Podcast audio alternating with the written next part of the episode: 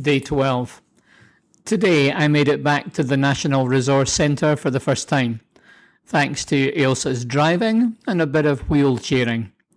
It was good to see a few familiar faces as we gradually return to more in person working.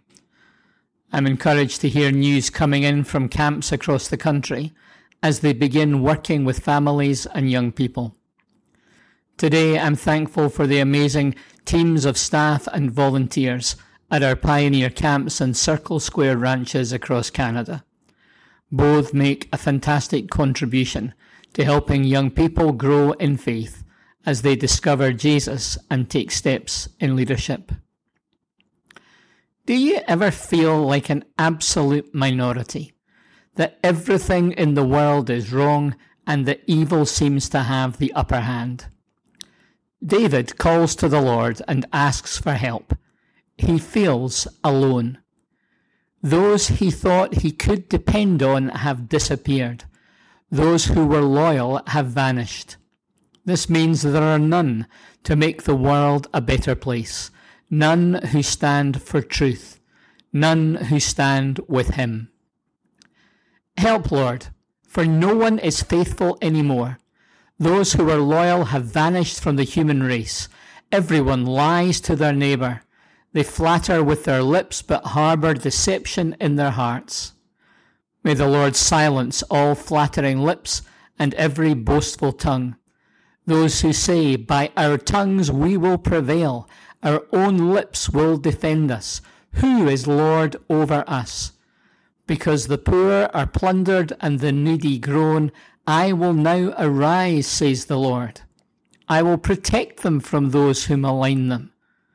And the words of the Lord are flawless, like silver purified in a crucible, like gold refined seven times.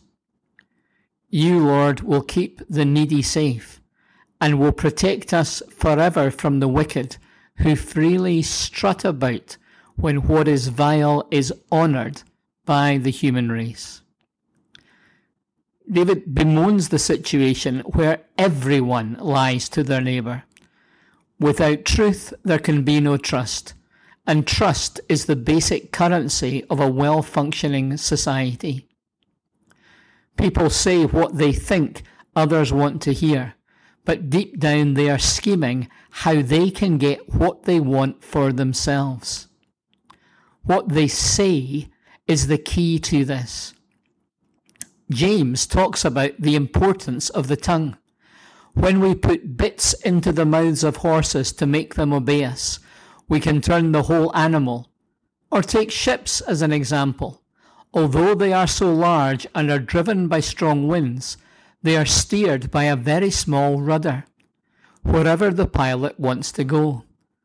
Likewise, the tongue is a small part of the body, but it makes great boasts Consider what a great forest is set on fire by a small spark. James uses three examples the bit in a horse's mouth, the rudder of a ship, and a spark that starts a forest fire. All illustrate the enormous significance of what we say. Here, the thrust of David's complaint about what is wrong with the world is focused on the tongue. He is surrounded by people who flatter and boast, and who boast in the cleverness of their own words to justify themselves. By their own declarations, they have made themselves gods. They proclaim there is no accountability, no higher authority to judge them or standard to which they can be held. The way God helps is to speak. And the psalm now comes down to who will prevail in this battle of words. Will it be those who flatter, deceive, and boast, or will it be the Lord? The crux of the matter is found in the statement The words of the Lord are flawless, like silver purified in a crucible, like gold refined seven times. God's word is likened to that which is of the highest quality, as imperfections have been removed. They are like the purest precious metals that command the highest value. So the message is clear. Despite their confidence that their words will prevail, God's word trumps their words. Their question, Who is Lord over us?